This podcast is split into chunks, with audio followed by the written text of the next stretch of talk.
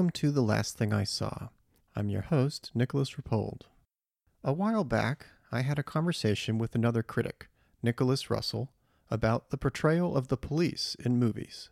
The general idea was that the demonstrations and marches for justice in 2020 seemed to open the possibility of a paradigm shift on many fronts. So we decided to look at movies featuring the police with fresh eyes and think about the different assumptions that go into making and watching them about culture, about society, about genre. How does a 1970s drama like Report to the Commissioner look today? Or a movie from 20 years ago, Training Day? What about the bizarro alternate justice system of Minority Report? Nicholas and I talked about a range of movies from different perspectives, without any grander goal than reflecting on what exactly is going on in each of them. So it's a bit of a, a theme podcast episode for a change, I guess. And for my co-pilot on on this, we've actually, I think, talked around this and kind of tested the waters with some of this on, on a couple previous episodes already, I think. Um, but I'm very happy to be joined by uh, the critic, uh, Nicholas Russell. Hello, Nicholas. Hey, Nick. How's it going? Glad to be here.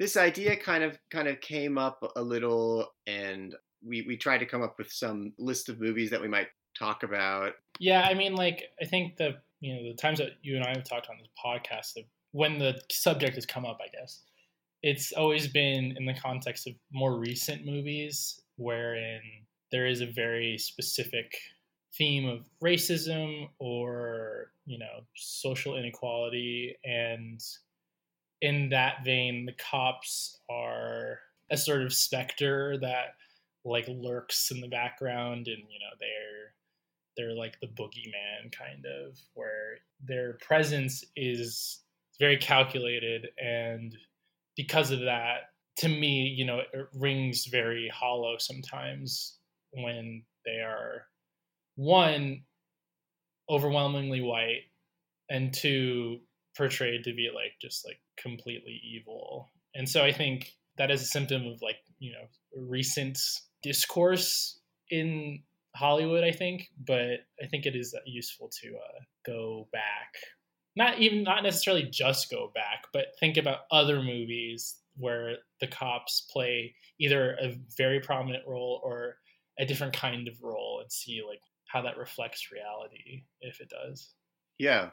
And this probably goes without saying, but I mean, what makes it a, a fertile subject as well is that obviously police are they're the day-to-day manifestation of the state for you know the, the average kind of citizen. You know, yeah, they loom so large in in our fictions as well.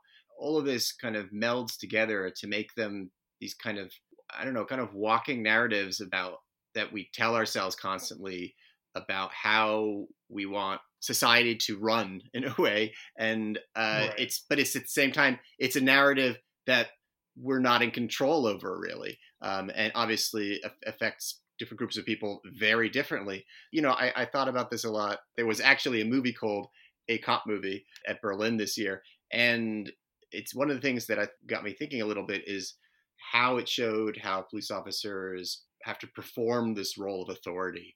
And and I think you know one or two of the movies that we're going to talk about that's pretty central the, the role playing and one of the ways it kind of manifests is in you know movies where where cops are you know, corrupt in some way I don't know. I think we agreed that one good movie for uh, as a way way into discussing is uh, Training Day. So 20 years ago, it did come out like a month maybe after September 11th. Yeah, so I mean, a quick recap if, for people who've seen it or people who just haven't seen it. It's one of those uh, one day movies. So Ethan Hawke's character is new to to a division of the LAPD. I'm pretty sure it takes place in LA, and so he comes under the wing of Denzel Washington's character, who's a narcotics officer who's like this very decorated, well respected guy. And as they go throughout the day, you kind of not kind of you realize that Denzel's character is extremely corrupt and this like very brutal person.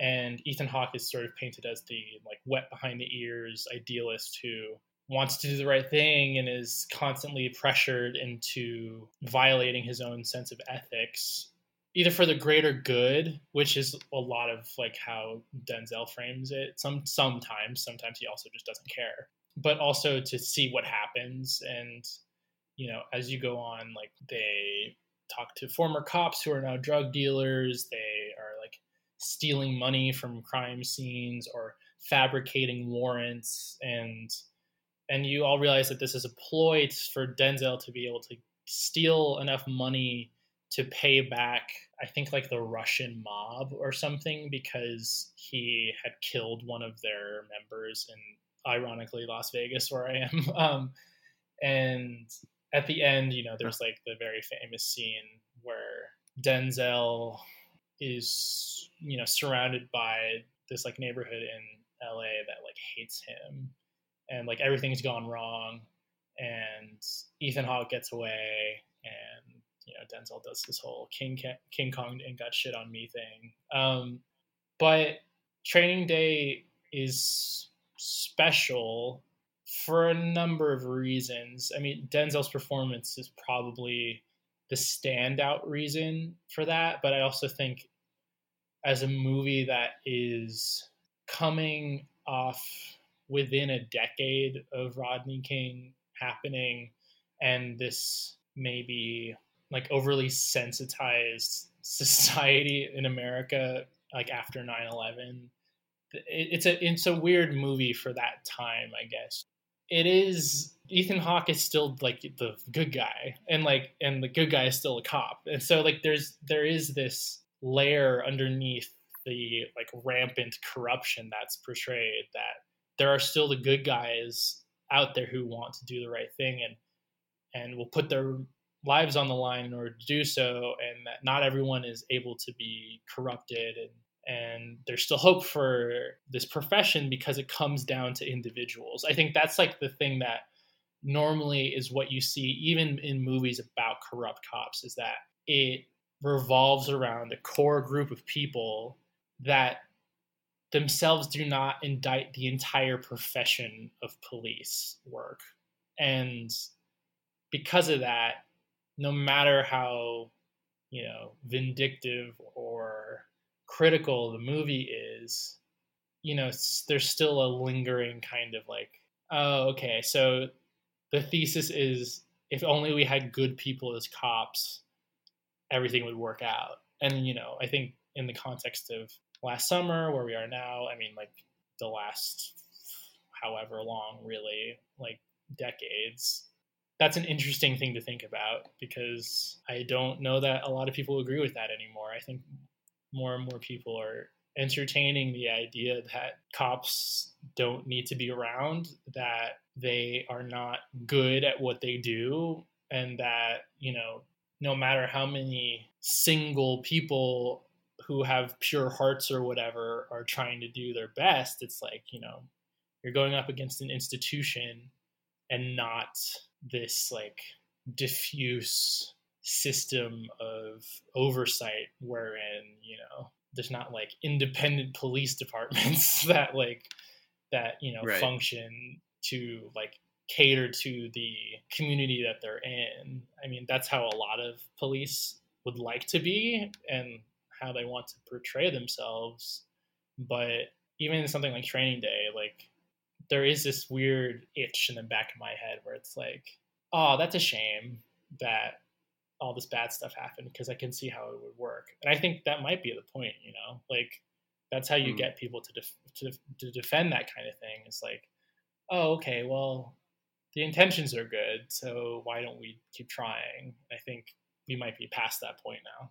Yeah, I think that's really sharp way of, of framing it because you know when you have these very gripping, you know, obviously dramatically ramped up, complicated s- stories of individuals, it can all sort of seem beside the point when you know the critiques being being made are are systemic ones.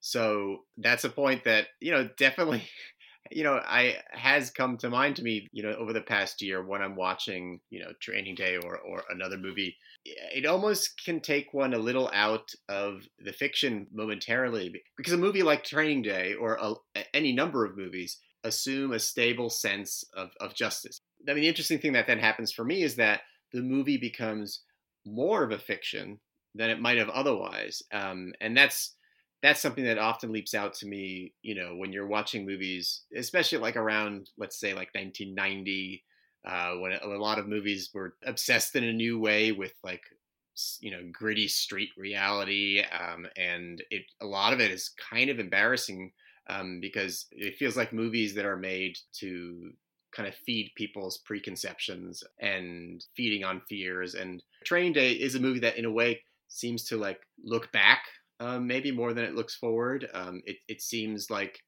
it's trying to find the drama within the law enforcement. Yeah, well, there's an interesting thing there too, just because I think that like their Training Day, it's a very unique movie in that and maybe it's it's the case for any well-made movie no matter like how dated it is is still fresh it's like i don't know that i like training day but it is an effective movie and i think that like it dramatizes the like morality of police of people we deem criminals and it does so within a framework of what we consider justice right like like the American perception of justice is revenge. Like it's retribution, it's punishment. Like that is how we, especially narratively in a lot of things, define whether or not someone has won. And even then the like idea of winning is like a very weird sort of way to think about it, like in reality. But also like whether or not the guy got caught and is punished. Like that is a very big part of why the end of that movie is very iconic and sort of like satisfying mm. is because Denzel after all the shit he does like gets what's coming to him and it's like oh yeah like how poetic like and I think movies that are commenting on corruption in any sort of state system they either have that option which is to like kind of go for a sweet or bittersweet ending or just outright cynicism where it's like ha ha like you can't win which like is kind of the uh the purview of movies like seven or mm. a movie like there's this movie from 1975 called Report to the Commissioner it would make a good double feature with training day because it's mm. about this cop he's he's played by Michael Moriarty. He's like this like he's like a hippie sort of like they treat him like a hippie. He's like a new undercover detective in in New York, and he is tasked with finding this missing woman who he doesn't know is actually an undercover cop, and she's trying to get close to this uh, drug dealer played by Tony King, this uh, black drug dealer. And there's this very amazing sort of like you can only find this really in the 70s like they, they would never do this anymore like where michael moriarty's character he one finds the woman and she knows he's a cop but she uh, but he doesn't know she's a cop. So she's like you need to get out of here because you're ruining my cover. We'll meet tomorrow. And then because he's so stupid like she misses the appointment and he goes back to the like apartment where she's like shacking up with this drug dealer.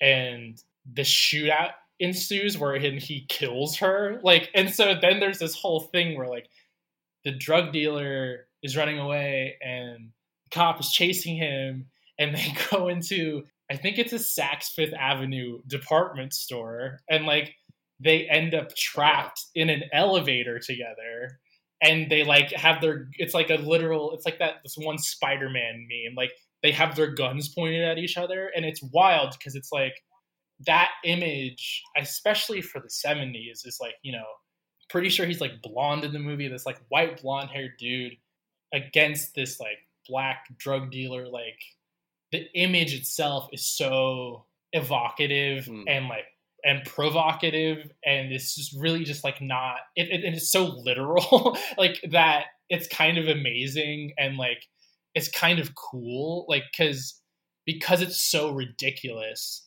there is like it kind of lifts itself away from being real or like the duty of being realistic and now is like this whole other thing that like allows you to think about that juxtaposition on like a larger level which is like at, at its best is what cinema does is like you know it it, it mm. takes something and like and wrenches it away from reality but still reflects back on reality and like the way that movie ends is like in classic form sort of like inside man also with denzel these two develop a rapport like as they're s- sitting in the elevator and like you know the whole place ends up surrounded by cops and they finally like agree to like they're gonna get out like they're gonna let each other leave and like they're gonna get out through the ceiling of the elevator i think is what happens.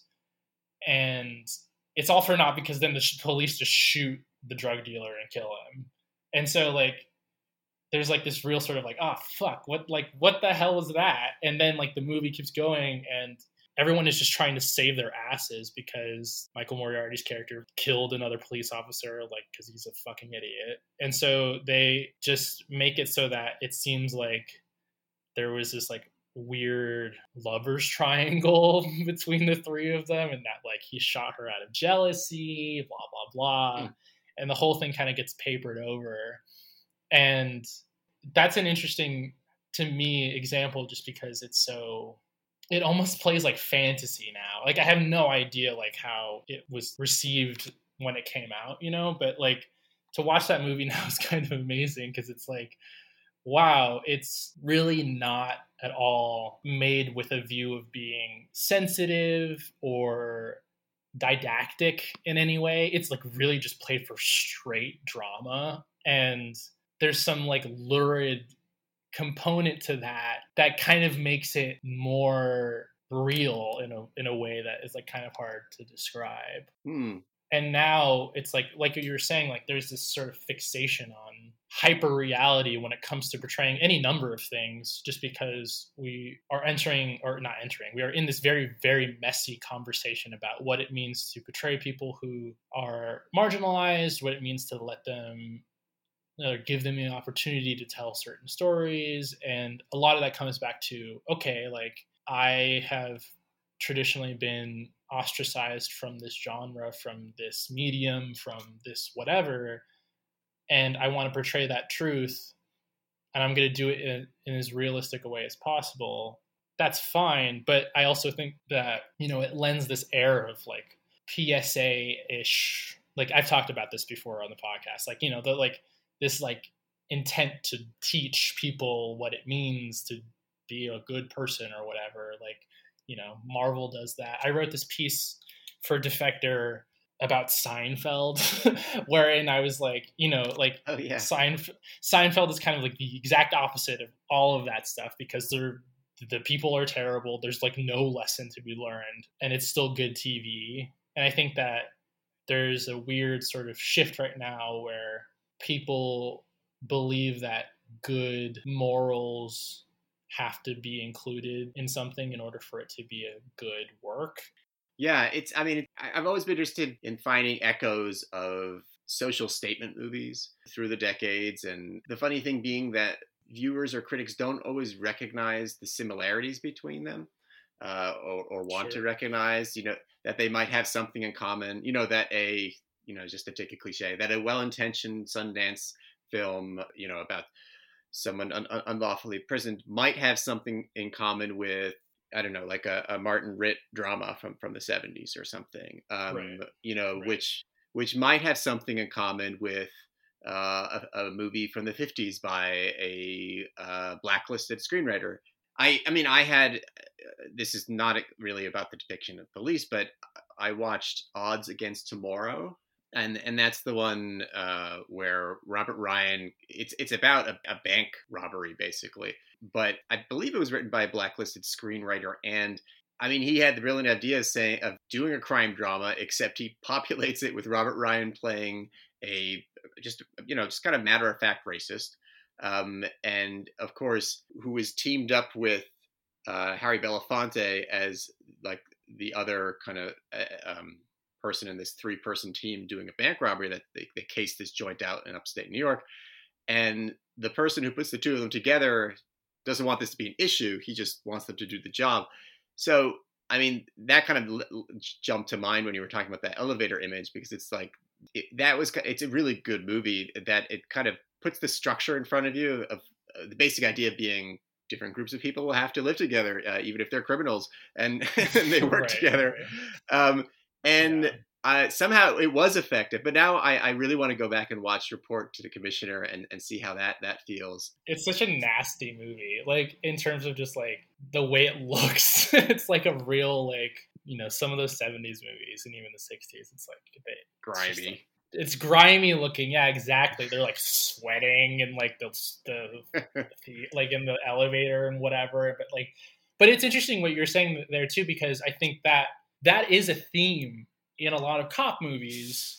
Is this sort of like people of of very different backgrounds having to coexist and work alongside each other?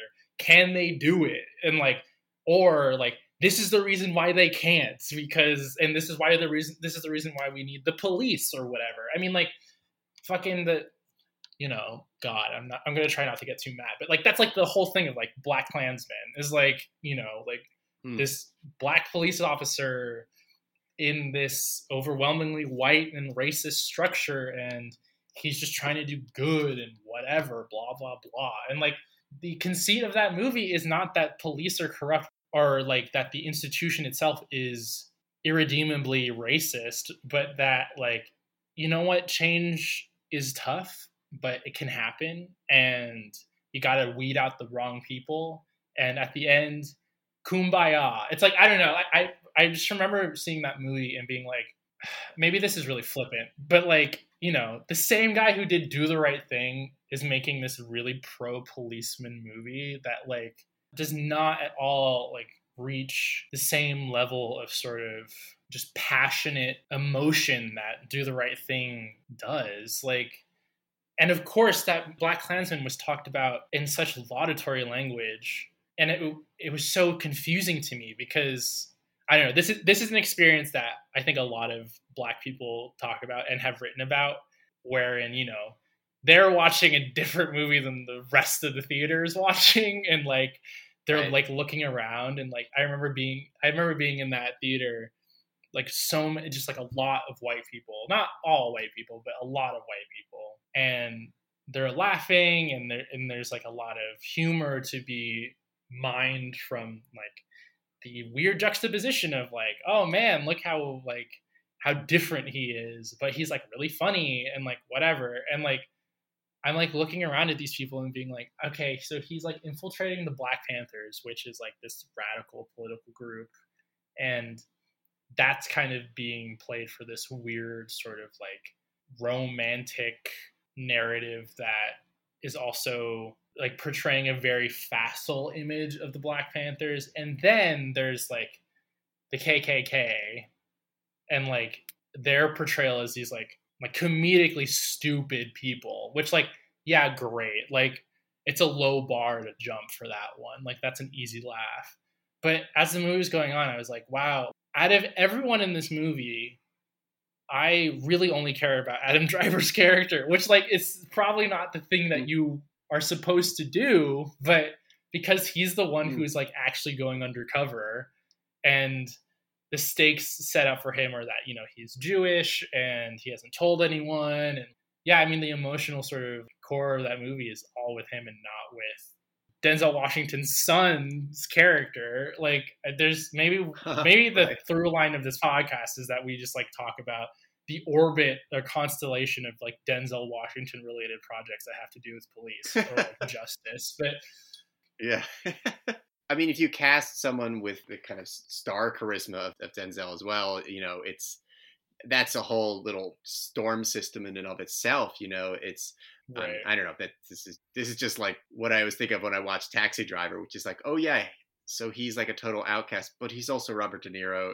Yeah, that's the, yeah, this is one of the weird things about like typecasting, which I don't know that like with people like De Niro and Denzel Washington I'm sure they would be very they would push back against the idea that they've been typecast because like they like obviously have a lot of star power and so like are able to say no to basically whatever they want. But like it's funny because it almost it almost takes away even more from the enterprise by being like, oh, there's Jon Hamm playing an FBI agent in the town.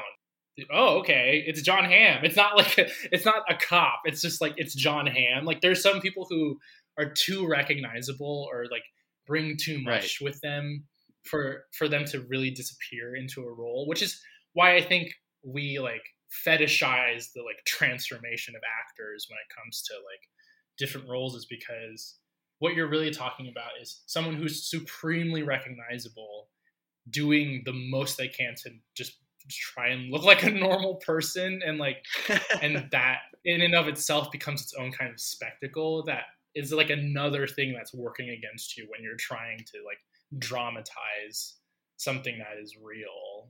There's so many weird aspects to that of, of putting something on screen that you know you have to fight through in order to like get to something that feels like it's plausible.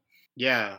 I don't i don't want to like jump tracks too much here but i i do want to talk about another movie that you mentioned um, when we were preparing which is minority report uh, only because yeah. it's a case where like tom cruise is uh, I mean, if I say he's a fascinating actor, I don't mean that he's fascinating because of the performances necessarily. uh, I mean, I think he's an actor who has probably changed like American acting basically right. um, since he emerged in, in, in, the 80s. And Minority Report is a movie. I mean, which we'll probably talk about in a number of, of, ways, but I mean, he, you know, plays the lead, which is this, you know, set in the future. I think it's like 2052 or something. Uh, yeah. But basically, the short thing I want to say is that he just turns me off so much that I I don't think I don't think the movie's working the way it's supposed to be working. Um, especially That's because funny. he's supposed to be this this kind of really you know go get him appealingly aggressive cop who's using the system um, in in a positive way. Um, you know, is is a bit arrogant, but that's just that's the Tom Cruise package. That's what you get. this is the movie where uh, Tom Cruise, you know, plays a, a police officer in this pre-crime unit. Uh, in the future, they have these three weird psychics that float in this bath and they predict crimes. And he sorts through uh, visuals of what they're predicting and tries to more or less Google around and and figure out where this crime is about to occur, pop up there before it happens, and make a, an arrest. And so, the like the surface ethical issue of the movie is is this right? Is this really justice if the, the act has not been committed? But in the process, and this is a movie that has all sorts of things. It, what's fascinating about this movie for me is that it brings up issues like that without really plugging them into into like actual lived society in any significant way. And it's amazing to me how it just kind of frictionlessly is able to do that. Like a couple other things that come to mind in the movie are just the like wall to wall surveillance that's possible which is just sort of maybe it was menacing to watch that in 2002. I actually can't can't remember too well, but you know, it just seems like it's part of the built environment in the movie, or also how this the way that the police are able to just you know break into apartments and let loose these little spider things that basically will trespass into anyone's apartment and identify them so again, I mean, Spielberg can make a supreme like pop entertainment. So I don't want to fault him for not making it heavier in a way. But it is it is interesting that all these issues can be in there, but they they seem too much wrapped up in what's cool and entertaining about the movie. Also, yeah, sort of a very uh, white movie as well. In a movie that's full of issues that you know now are you know rightly often discussed, particularly in terms of how they affect black people, and it's so I don't know. this is sort of a mess of stuff, but no. Well, that's a, that's the thing is like okay, so I'm gonna reverse engineer a lot of the stuff that you talked about because I think like yes, it's all of a piece and like it is a very a very weird but very singular movie for this conversation specifically, which is okay. So I'll start with Tom Cruise. So I think Tom Cruise is fascinating. I've always been fascinated by him, and I think I honestly think he's a good actor.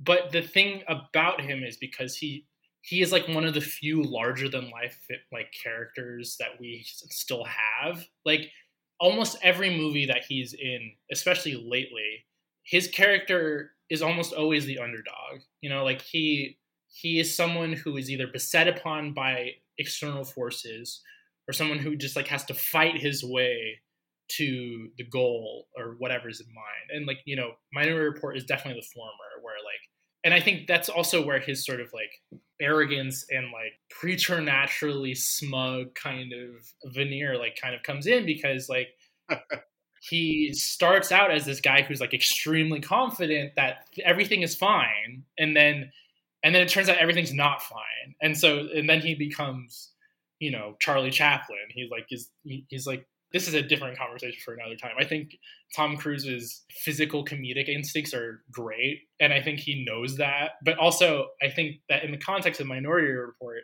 you, you kind of have to in a spielberg sense i guess be following someone like Tom Cruise through this world because the incidental details they live on and even if they aren't the core part or like focus of the movie i think that stuff especially when you're talking about science fiction is what grounds you to the world that you're in. And i think that i honestly think it would be a mistake if that movie had made a bigger deal out of the technology that's around the way that surveillance works in that movie and like and the sort of just state of affairs of america in the future. I think like what makes that movie work to me is that you throw it away and it becomes more plausible because of that. And i mean even now like look where we are. Like you don't it's not maybe we don't have like sentient sort of artificial spiders that go and like identify people but you know we do have smartphones and computers that track your like internet usage and you know voice activated devices that listen to you. And you know the police are privy to all manner of technology that are listening to your conversations or you know i was doing research for this piece wherein i'm like talking about surveillance and like you know the technology that the police use and like the, there's this thing called ShotSpotter where it's like an audio device that is placed in a certain part of town and it's, it's specifically designed to listen for gunshots and then huh. it like reports that to the police but there's also the thing because of this pri- pri- proprietary private technology like no one knows to, to what degree it's listening to the stuff that's around it you also have a movie we should really be talking about in this conversation is All Light Everywhere, which I think mm.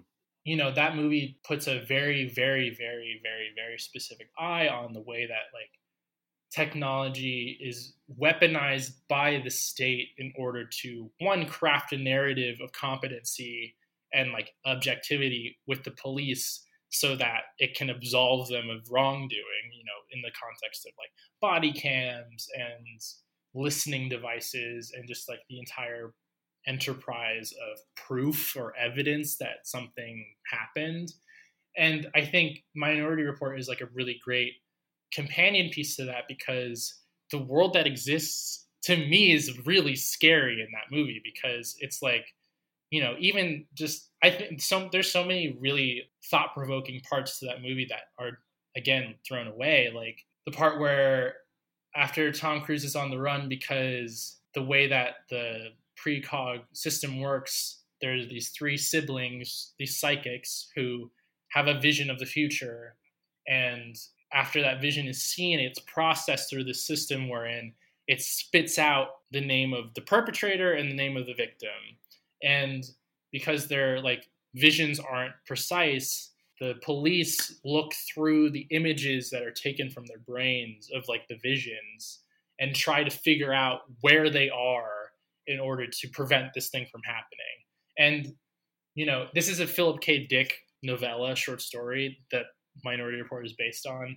And like, you know, in true hmm. fashion, the Philip K. Dick original is like extremely paranoid. Like it's it's like way more sort of caustic than the movie is but a wrinkle to that, which I think is very interesting in the sort of cinematic context, is that in the movie, the the precogs can only see murder. That's it. They can't see rape. They can't see muggings. They can't see like other crimes. They can only see murder. And there's like a whole metaphysical reason for that that they explain in the movie. But you know, as this is going on, there's never a point in the movie where you're like, oh, you're also being surveilled by these three people who can like see everything basically, and like they can't focus their powers because like it's never explained to the degree to which like how powerful they are or whatever. But there is like the implication that in this world where and you know cameras can scan your eyes and like then create on the spot like personalized advertisements to like try and sell you jeans or whatever. It's like it may be because right. that movie like anticipated a lot of things that are now just commonplace to us and i think that it is interesting to think that the end result of that movie is that pre-crime which is the division its pilot program is in washington d.c which is a big part of that movie is like it's not in the whole country the whole point is that they're trying to to show that it's efficable here so that right. they can use it elsewhere. But then it's revealed to be completely like it's built on a bed of lies and like the person who's leading pre-crime like is covering up a murder that he did a really long time ago blah blah blah but one of the wild things to me about that movie is that it ends with the police basically being disbanded it's discredited publicly and they get rid of it. And like there's a you know sort of reddit kind of debate wherein you don't know if that ending is real or not because of the way that incarceration works in that movie too. Like pre-crime has now created this population of people who physically did not do anything wrong but were going to and now are forced in the most horrific way possible they are sedated and put into this unending loop of like watching the crime that they were supposed to have committed. And so, like, the future of this movie is that criminals are lobotomized and just forced to like live through a reality that never actually happened. And that's ultimately like at one point in the movie what happens to Tom Cruise's character. He gets caught after trying to prove his innocence because the whole thing is like he's on the run because he's supposed to kill this person that he's never met before. And when they catch him, you know, he gets the same treatment, right? Like they shave his head and like they like put him in this like sort of drug induced coma.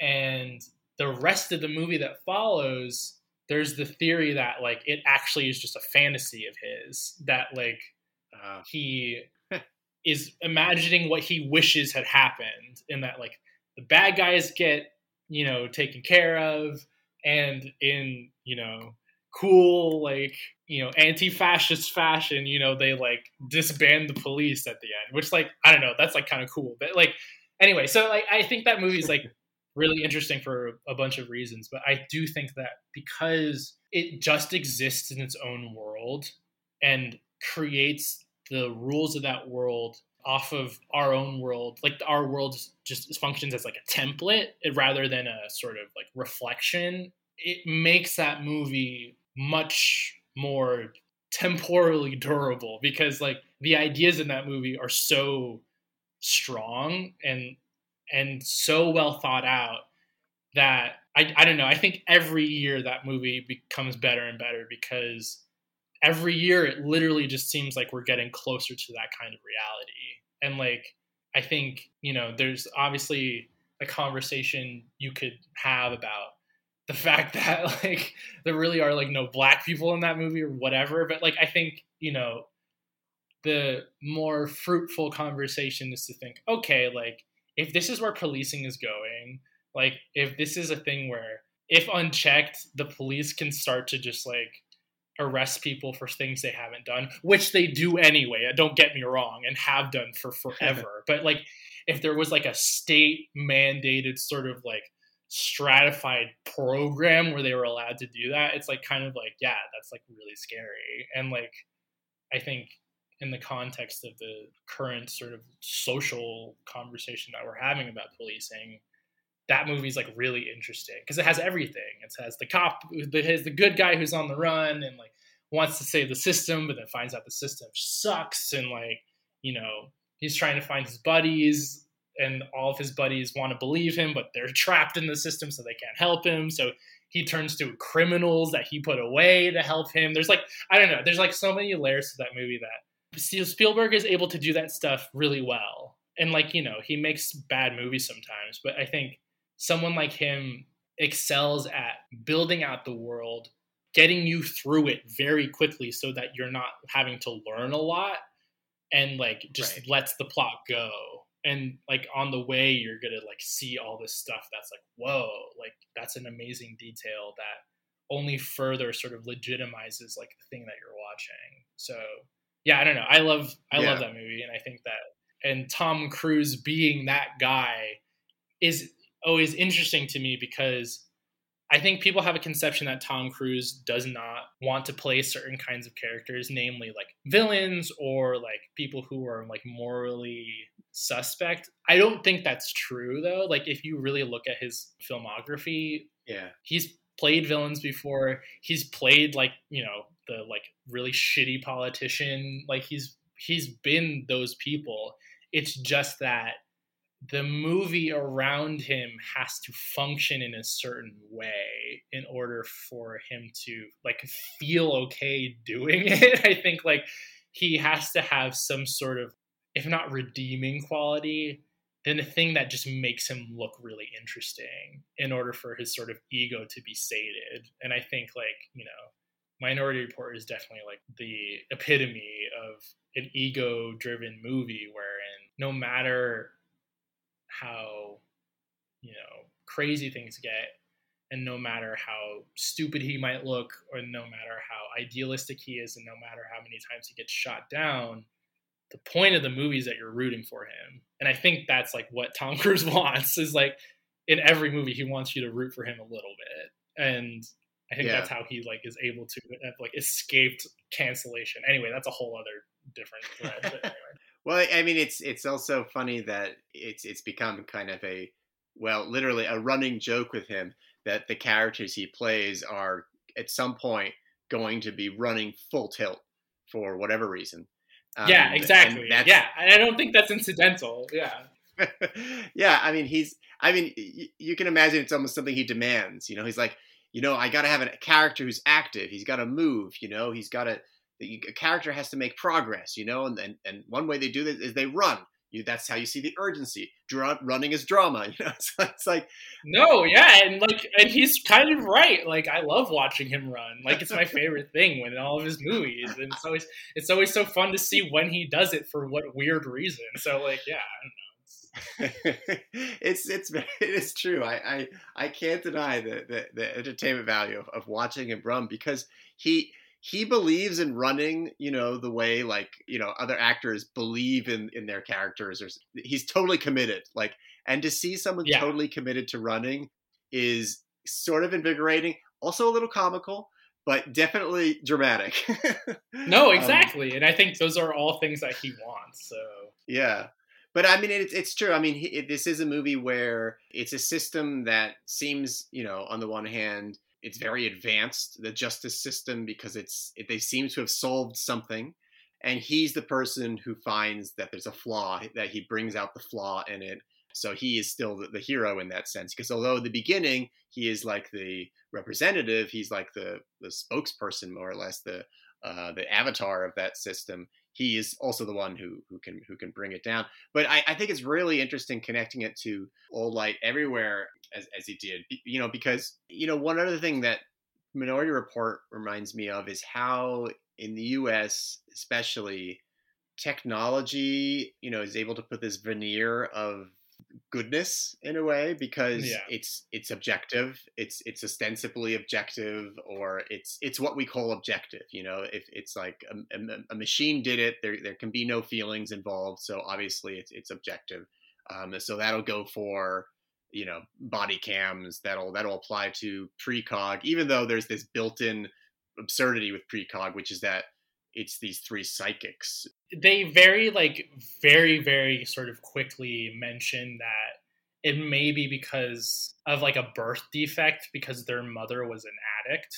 And so like there's like a weird sort of like there's like a future drug called Neuroin that like um and like you know is not explained like you know what its effects are but they talk about how like their mother who ends up being the person that the leader of precog killed you know in order to like take them and use them for the system like um, was an addict and that maybe that led to some sort of mutation that like allowed Right. him to have this power anyway Uh, you know, actually, that reminds me One of one other weird thing about this movie, which is that this is a system of justice that's based upon three people who are what are their status exactly? Because they basically seem to be captives of the state. No, exactly. That's the other thing too, which I which again, like I think this is why that movie's so cool is because like it raises that question as well. Like he has to like in order to prove his innocence, Tom Cruise's character has to kidnap one of the precogs like to decipher whether or not he Right. has the titular thing which is a minority report, which is like the way the system works is that all three siblings have a vision of this thing and if they all see the same thing basically if they all see the same reality then it gets pushed through to the next stage next phase which like is like identification of this person. But it's possible for them to disagree and that's not known. Like even like tom cruise's character has no idea that this is a thing. And so when that happens this minority report can either show an alternate future wherein the person doesn't do the thing that they're supposed to or might like outright just like throw the case away because it's too complicated to divine whether or not it's going to happen. But because of that like anyways to answer your question like they're drugged up. Like the three precogs are like kept in a state of like they're almost comatose um and all they can do Yeah. really are like speak like in like sort of one to three word sentences. And yeah they're they're basically held captive but they don't know it. They are functionally unaware of the like world around them. And there's this like great part where when tom cruise's character kidnaps uh, one of the precogs who's played by samantha morton she is like coming off of the drugs that they've given her and she's like looking around at the world and they're driving and she keeps asking like is it now? because she only like lives in the future or the past and like has never experienced what real life is like. So yeah there's just like i don't know levels upon levels of just like really scary stuff that like implications that you could make a whole different movie out of like so many of them. Yeah. Well, I might might use this as a kind of a segue because one thing that keeps getting stuck in my head about Minority Report is that, I mean, especially when you watch it now, since so many aspects uh, or some aspects of it are really just part of our daily life. You know, like the ad targeting, definitely for for one thing. Um, but w- that makes me think of the the question of realism, which is, uh, I mean, one thing we were talking about just before we started, or I was kind of positing that you know, we use the word realism, you know, from one decade to the next, from one generation to the next, but we are really talking about a different thing like every 10 to 15 years when we say realism, because what people consider to be realism, the, the principles of it change. You know, what makes something uh, gritty realism changes from, from, you know, one 10 year period, 15 year period to the next. And I began to think about Minority Report is it's like all the things you bring up about it that are, are really uh, you know prescient or and, and, and sharp i feel like at the time i would have thought of it as like it's a dystopia. So the thing about a dystopia is that it's kind of a projection of your current reality but at the same time it's kept removed from your current reality because it's something that's in the future. It's kind of like the way things could turn out but aren't turning out uh, don't have to turn out i mean necessarily. So there's an interesting way where a dystopia is very grounded in extending the uh, elaborating on the possibilities of what the world might look like, but at the same time is kept removed from it. So there's kind of it's a kind of realism that maybe I would call like a conceptual realism. Um, right so in, in so in the sense like when I saw Minority Report in 2002, much or most of that struck me as like being, oh yeah, that's really realistic. That's how things uh, would would play out yeah but now if you watch now if you watch it it kind of acquires a different kind of realism which is like oh this is actually helping illustrate a, a lot of things that are are very much you know top of mind now in terms of like you know whatever over law enforcement overreach or however you want to phrase it or even right it's kind of interesting that it is a pilot pro- pilot program in the movie you know and and i mean yeah so maybe politically or something there too. But I don't know. That that's kind of something that came came to mind. How our our notion of realism, you know, might might shift shift now. I also think that like the realism thing is interesting, just because like realism, I think in the last twenty years, maybe longer, really just functions on like uh, cynicism almost, like or like unflinching uh, like witnessing of bad stuff or whatever. And I think like Spielberg is often accused of the opposite. Realism is not a word that is often used to describe his work. And I think in the best cases, that's a good thing because realism is also talked about in the context of the way that people act in movies, right? Like, oh, that's not a realistic response to this thing, or like, no one would ever do that. Like, that's not realistic, whatever. And I think in any case, it like it is dependent upon the movie and the sort of narrative that you're doing. And I think Minority Report is interesting because, like you said, it is very conceptually real, but it is able to leave reality behind and sort of take you on a very not I say conventional not as a judgment, but like in just familiar mm-hmm. sense, like a very conventional story, and through that invite you to ask certain questions, which I think is one of the challenges of portraying certain things on screen is that almost not always, but like sometimes the oblique direction or angle is probably the best way to go about it because you then inculcate yourself from looking really stupid like 20 years later just because like i think of course there's something to be said for people just out and out making a statement being like this is what i think is like true to this point in time. I don't care about like the next 20 years. Like i told i have total respect for that too because i think that is also important but mm. for movies like minority report for science fiction in general you know that that is speculative that is trying to paint a dystopia that does not seem so outlandish you know like you do have to heighten things in order to just like kind of get away from people scratching their heads about like why a certain thing isn't happening like and i think that's what the best sort of standout movies and tv shows of that kind of genre do and is like a fundamental sort of like wrinkle for for contemporary movies that are commenting on that kind of thing because I don't know, like how do you present racism on screen? like not like as a hmm. It's not an easy question to answer. Like and I think that's why a lot of times, you know, that is an aspect of policing that is sort of done by rote because among other things with a movie you're trying to clearly get something across and i think when it comes to people's prejudices it often gets uh, cartoonish because like they're trying to convey this thing and in do in trying to do so in an obvious way it becomes too obvious and then like it becomes not real for a completely different reason so yeah, it's like a catch 22 kind of thing. Like you either have to ground it in a very specific situation like training day does, which is like mm. all about this one day, or you have to sort of widen the scope in a way that allows you to have your cake and eat it too, where you're talking about real social issues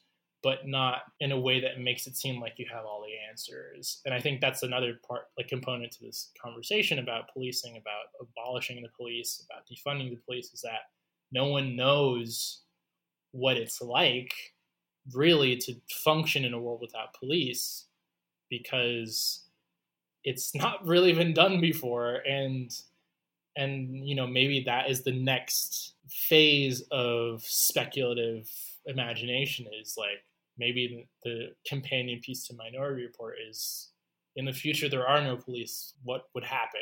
You know. Well, I mean that that's it's interesting that you know imagining a world, imagining an alternative to like the current model of social order or something. I mean, the function that a lot of dystopias end up having, I mean, intentionally or not, is that they make an alternate version of society seem sort of scary and and and um, you know dehumanizing. Right. You know, I mean that's kind of Minority Report keeps making well keeps making. I mean it has like two or three definite references to a Clockwork Orange. Um, I guess he still kind of had Kubrick on the brain after making AI. Right. I mean, you know, with the eyes being held open for the operation, and then there's like a beggar that's reminded me a lot of a, like blind. that cruel. Yeah, yeah. Yeah, yeah, and a couple other things as well. With that movie, it, it's basically that oh well, in the future we could solve all these problems, but it would involve in, in in a way that wouldn't involve police, but it would involve taking away people's free will, and then you wouldn't be a person anymore. Um, Yeah, that's the like that's the other problem about like that Yeah. sort of thought exercise is that I think up until now people have been far too cynical about about a policeless world. They're like, oh, crime would run rampant. I mean, that's like it's operating on a fear that a lot of people have. Like that is like, okay, if we don't have police, then what are we gonna have? And is it just gonna be chaos? Like, or I don't know. Like the Purge series sort of like speaks to that in a in a very very sort of Oh God, yeah. like uh, retro, you know, kind of 70s like exploitation kind of way, which is kind of cool because it's like, all right, like if the operating thesis of those films is that society is her- inherently like, you know, ruled by people's id and like people's id is terrible because they just want to kill people or rape people or steal stuff, like whatever.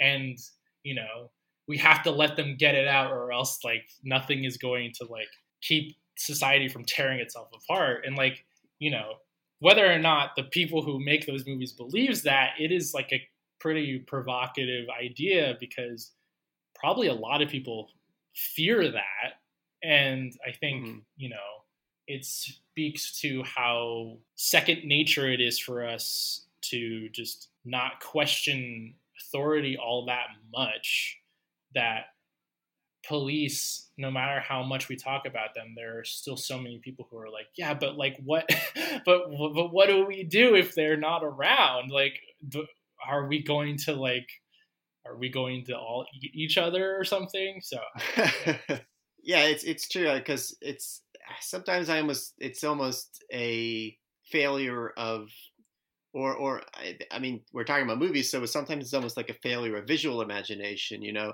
I, I begin to think of how a lot of the police movies that we're, we're talking about and we're thinking about we've been fed these all our lives you know? I mean that's right. that's the picture of functioning society that that we know. We're we're not really fed a lot of images of what an alternative would look like or how it might work a little a little differently. How, how do we model different different realities? And but yeah, I mean, the purge is just something I might want to revisit just because of its repulsion slash attraction to the, the chaos of the political body of, of, of like the, the body politic of like the crowd you know Yeah, well, and I also think a companion conversation to this one is that like we're talking about police, and I think the purge and, and still training day, like there's a there's a different conversation to be talked about, like who the criminals are. Like I think that the portrayal of criminality in movies is like kind of inseparable from this conversation, just because it's like, okay, but who are the bad guys?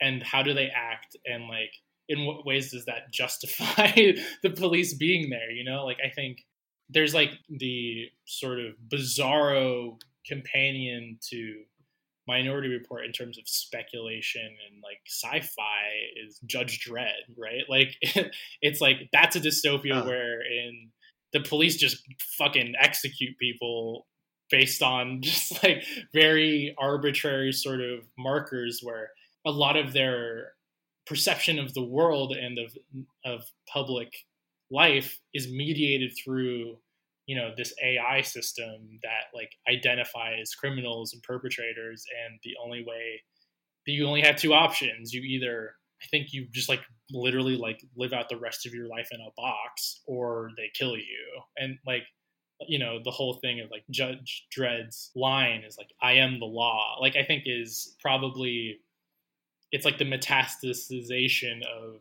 that idea that is also real too. Like uh, that also speaks to something that is absolutely a thing that happens now, like, you know, the extrajudicial execution of people by the state is not fiction. And I think that it still turns on a on a fear of extremes of either no police or really really really really bad police and i think we've just lacked the middle of like and by the middle i don't mean good police or like morally complicated police but like no police at all and so there was one movie that I, I did want to bring up as well because it's definitely something that sort of read differently to me now this is why I wanted to bring it up because you know the extrajudicial killings. I mean, that's like throughout the film history of westerns. You know, we we're just like drowning in it. The the issue of frontier justice and how that's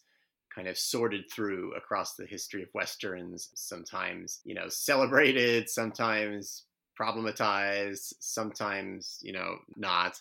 And Bad Day at Black Rock set in in an oldish west, uh, but not like very old west, more like what do they have? They have cars. Okay, so not old at all, but it's a frontier town, and basically uh, Spencer Tracy comes to town to investigate uh, a crime, but it's a town that is completely under the thumb of again Robert Ryan, and he's going to try to run Spencer Tracy out of town, and and and, and it's basically totally feels like a totally corrupt town.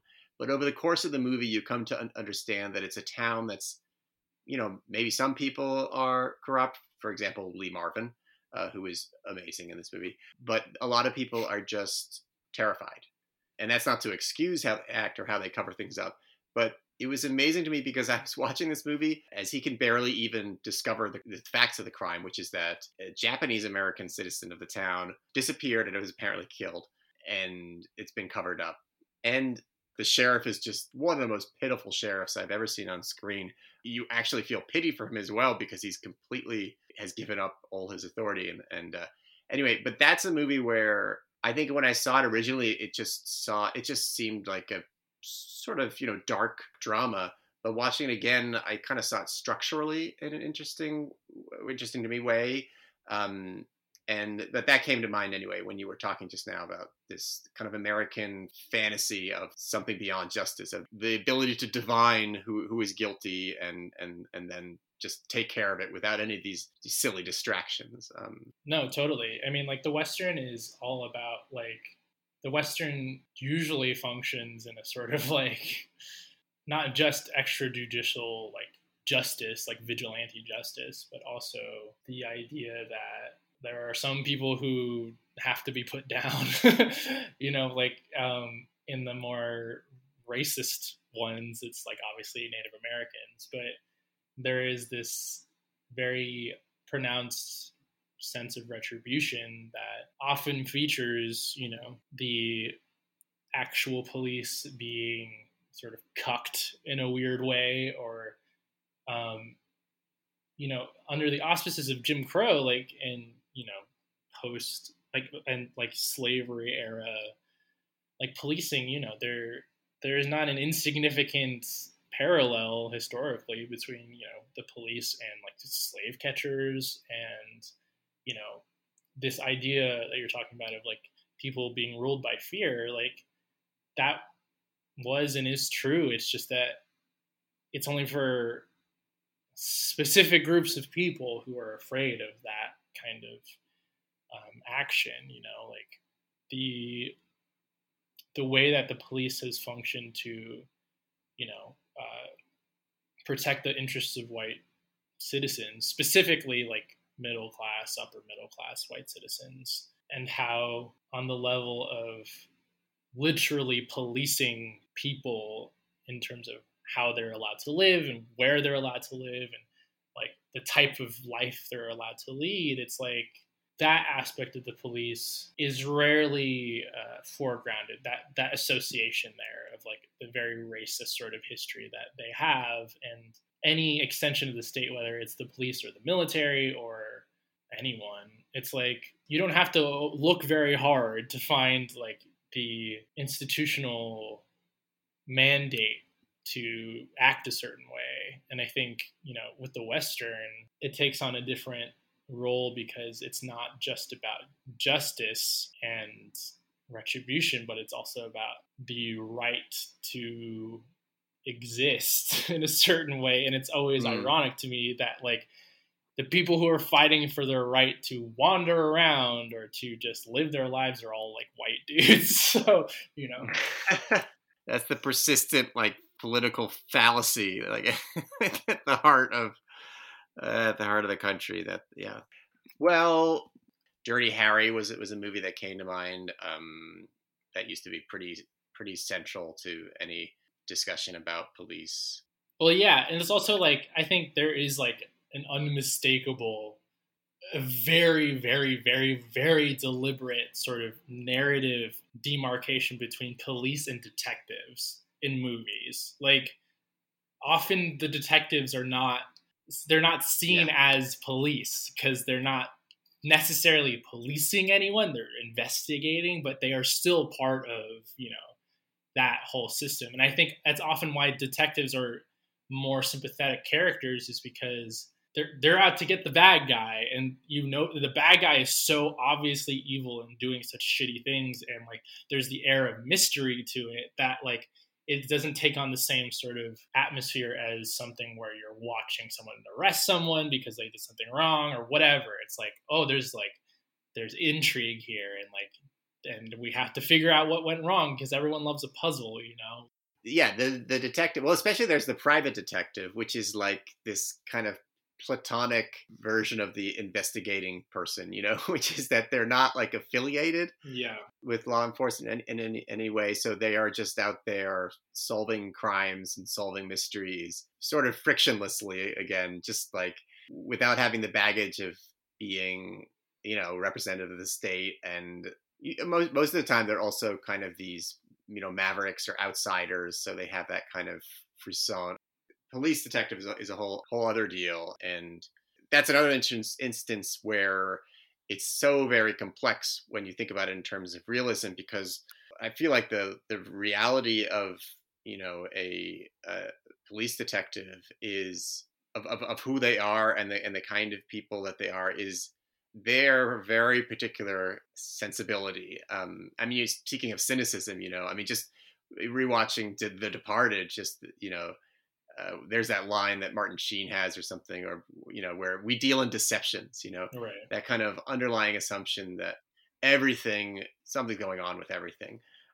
Well, just like it doesn't. I don't think it matters the distinction. I think the the private eye is there as like the guy who can do all the things that the police legally can't, whatever, right? But like, it just depends on the situation. Like Knives Out which like is about a private eye is someone who works directly with the police. Like i mean like it's not like he right.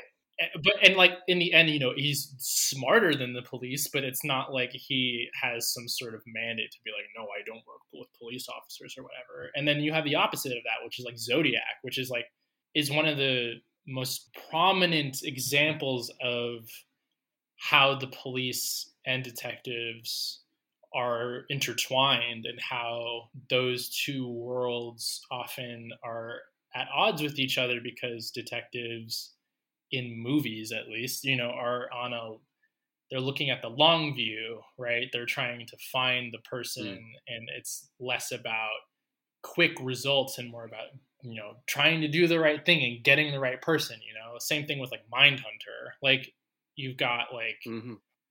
the evolution of policing to involve serial killers and like profiling people and like all this stuff you know like the science of police work is often very compelling because it's like you're talking about the, the ways that you're trying to divine the identity of someone or the, their pattern of behavior or you know why they do the things that they do. And like detectives get to have all that stuff and do so without the sort of baggage of a normal day to day like beat cop or something because ostensibly they're not dealing in racism or whatever. Of course, that's not true. Like, you know, like, I mean, even Zodiac probably downplays this aspect of the case, but like, in the movie, you know, like they interview like police officers being like, okay, so you think you saw this guy and one of the police officers is like, "Yeah, no, it was this big black guy," and Mark Ruffalo's character is like,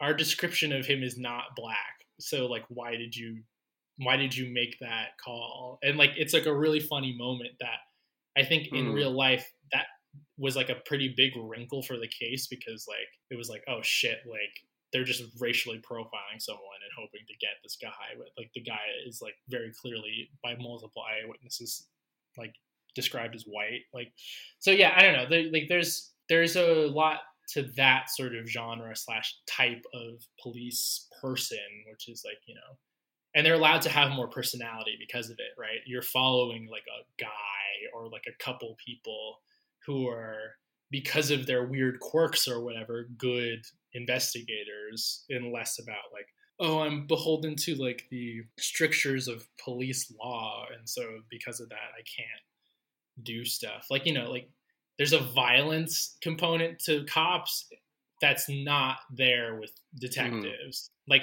detectives are investigating violence in movies more often than they are like causing violence. And so like i think that is also you know a point of intrigue for them that makes it less queasy to like be rooting for them. Right. Right, because they're yeah, for, force isn't isn't really they're somehow above the fray a, a little bit, and yeah, I mean, if the police represent justice, detectives represent the truth, or something like that, or or Right, or right. some I don't know, or even even some higher ideal of I, I don't know of just the mystery of the, the the mystery that is the human being, and that's so detectives help illuminate for us as they they unravel something right serial killers i uh, you know the serial killer dramas i i, I love zodiac i uh, mindhunter was interesting because in a way they're i guess they were fbi but they could have just as well been like sociologists in a way that it was Yeah. always I, it was strange that that series uh, existed in some way because it really seemed to be more of like a sociological fascination going on there, which is this kind of, for me, it was this kind of imagining a kind of uh, fall, a fall from from grace that that at some point in like the I don't know seventies, we were able to identify this particular type of evil we didn't even know it could exist in people, um, and then that's that's what the kind of obsessive fascination was there. That at some point things got even worse somehow. No, yeah, it's true. I mean, like serial killers are very safe, like in in narrative terms, yep. because they are only ever a very specific kind of person, and like, and mostly white. They're mostly white dudes in movies and in real life. I think like I could be totally speaking out of turn there. Like I, I'm not sure, but like in movies at least, you know, they're almost Yeah. always like some creepy white dude that like, you know, and I think Mindhunter is interesting because I I actually don't think it is odd that it came out when it did because I think one there was a big true crime like wave of Mhm. interest that was coming around at that time and also I think like True.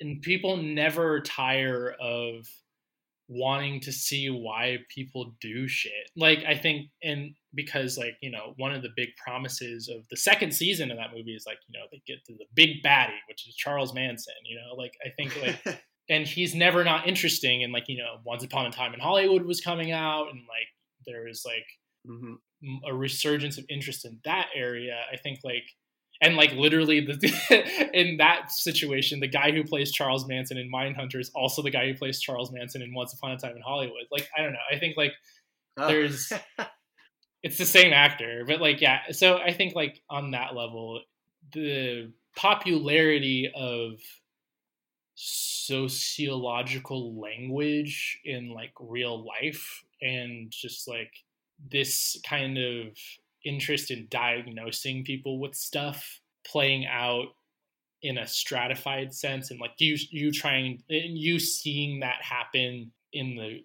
the origin story of like the term serial killer i think like is very revealing of Right. a certain kind of social interest we must have for that kind of thing and like the dark depths of like people's psyche or whatever you know like that stuff never becomes people tire of it slower than like a, a different sort of narrative. And I think that's kind of why the detective sleuth sort of like muckraking individual is always so compelling is because it's like the thesis there is that you know we just want to understand each other and like and we're oh and we all turn out to be way weirder than we think we are.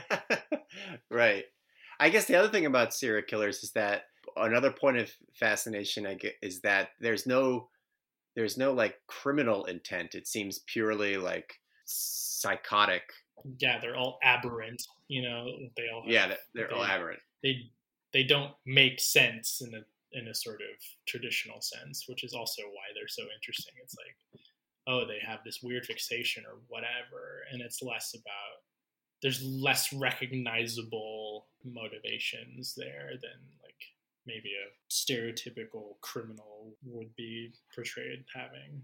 Right. The mystery encompasses like their very nature yeah so it complicates the, the satisfaction of, of detective stories also is that uh, or, or police dramas and thrillers generally which is being able to solve something being able to get to the bottom of something a crime solve a crime which someone just pointed out that like actually i mean in terms of like success rates I think partly because it's a hard thing to do, but like we think of the police as like constantly solving crimes, but it's not actually something that can happen or happens. It, you know, it's it doesn't happen often at all. Yeah, like it's not, and that's like a, another point of fascination too, like cold cases or like you know unsolved mm-hmm. murders or the mystery of this thing that like we still don't know all the details to like I don't know that like it's so funny because it's staring people in the face of being like, okay, yeah, like why isn't this is this a matter of metaphysical like intrigue or is it maybe that the, the people who are doing this are not good at their jobs? Like or is it because it's really hard and it involves a different tack than police work? You know, like that's something that's always been around, but like no one's really ever consistently asking that question of being like, oh yeah, like why is it that there are so few crimes that are solved? Is it because you know, in the ooga booga true detective kind of way, there's like some weird thing happening, like, or is it like, is it probably far more mundane than that? it's funny, and I, I mean, this is where maybe this is where I'll mention, like, I, I just happened to watch uh, Experiment in Terror, uh, which is this Blake Edwards movie from 1962, and it was just it was just kind of funny to watch. I hadn't really planned to watch it for this, but I couldn't help thinking about it in this light. And it's it's a movie that's still is kind of stuck in the like G man um, mindset a little bit in that you know Glenn Ford plays this totally focused police officer, and you just you trust that he's doing the right thing. I mean, I mean, you you assume it. You don't. I don't even think you question it that he would be doing the right thing. Um, and you don't question that he'll be eventually probably solving it. And it, you know, it, it, it, strikes me that that's, I don't know, it was, it was an interesting movie in that regard that it, it, felt like it was looking backward a little bit in that it was kind of this older model of even the way they, sh- they shoot and frame Glenn Ford and, and his partner in the movie. And even the way they, they act, their performance styles, they're kind of they're given license to be kind of affectless. I mean, just sort of, I guess, stern and serious, but also a little affectless. Like there are these, this, there are this embodiment on screen of this objective representative of the, of the law, uh, even as it's in a movie that's kind of post psycho style, kind of trying to be a little uh, skeezy. But anyway, that's just to say that interesting how we're fed these kind of perfect models of yeah mystery solvers and, and justice yeah, we've really covered a, um, ton of different angles on this, and I kind of like that we have. I mean, I feel like there's still so many loose ends, and I kind of like that because I don't. One thing I hate, like, is I don't want to pretend that I have some like definitive take on on any of this, so to speak. Um, right, and also, right. I just want to do a shout. I also want to give a shout out to the to a kind of movie like Bad Lieutenant, which just has nothing to do right, with anything yeah. other than the just the revoltingness of that human being in the movie. Yeah. Um, yeah, and I, I love that movie. So yeah, there's there's so many other movies we could talk about and other things to say. But um, any any like parting thoughts? Parting thoughts are hard for this one, just because I think it yeah it's a very complex conversation, and there are so many different facets to it. Like when you really think about the role of police in movies, you kind of branch off into so many different directions. Like I think that this conversation is evidence of that that you could really drill down into and, and keep talking about for hours. Um, and that stuff is sort of exciting to me in a way because it it just proves that there's a lot to reckon with there. Yeah. And and that's like part of the work of like deciding how you move forward is like you got to sort of try and understand the degree to which this thing has like infiltrated your life and like your conception of the world. Yeah, and just thinking about how central it ends up being to a lot of different forms of thriller or, or drama feels like one step or one other way also of recentering or, or decentering. So we'll leave it there for now. But uh, Nicholas, thanks again. Oh yeah, my pleasure. I'm happy to ramble and sort of have no real understanding of what I'm saying from sentence to sentence on this podcast. So thank you. You've been listening to The Last Thing I Saw with your host, Nicolas Rapold. If you like what you heard, please consider signing up at rapold.substack.com. Special thanks to the Minarets for the opening music from their song Monserrate. Thank you for listening.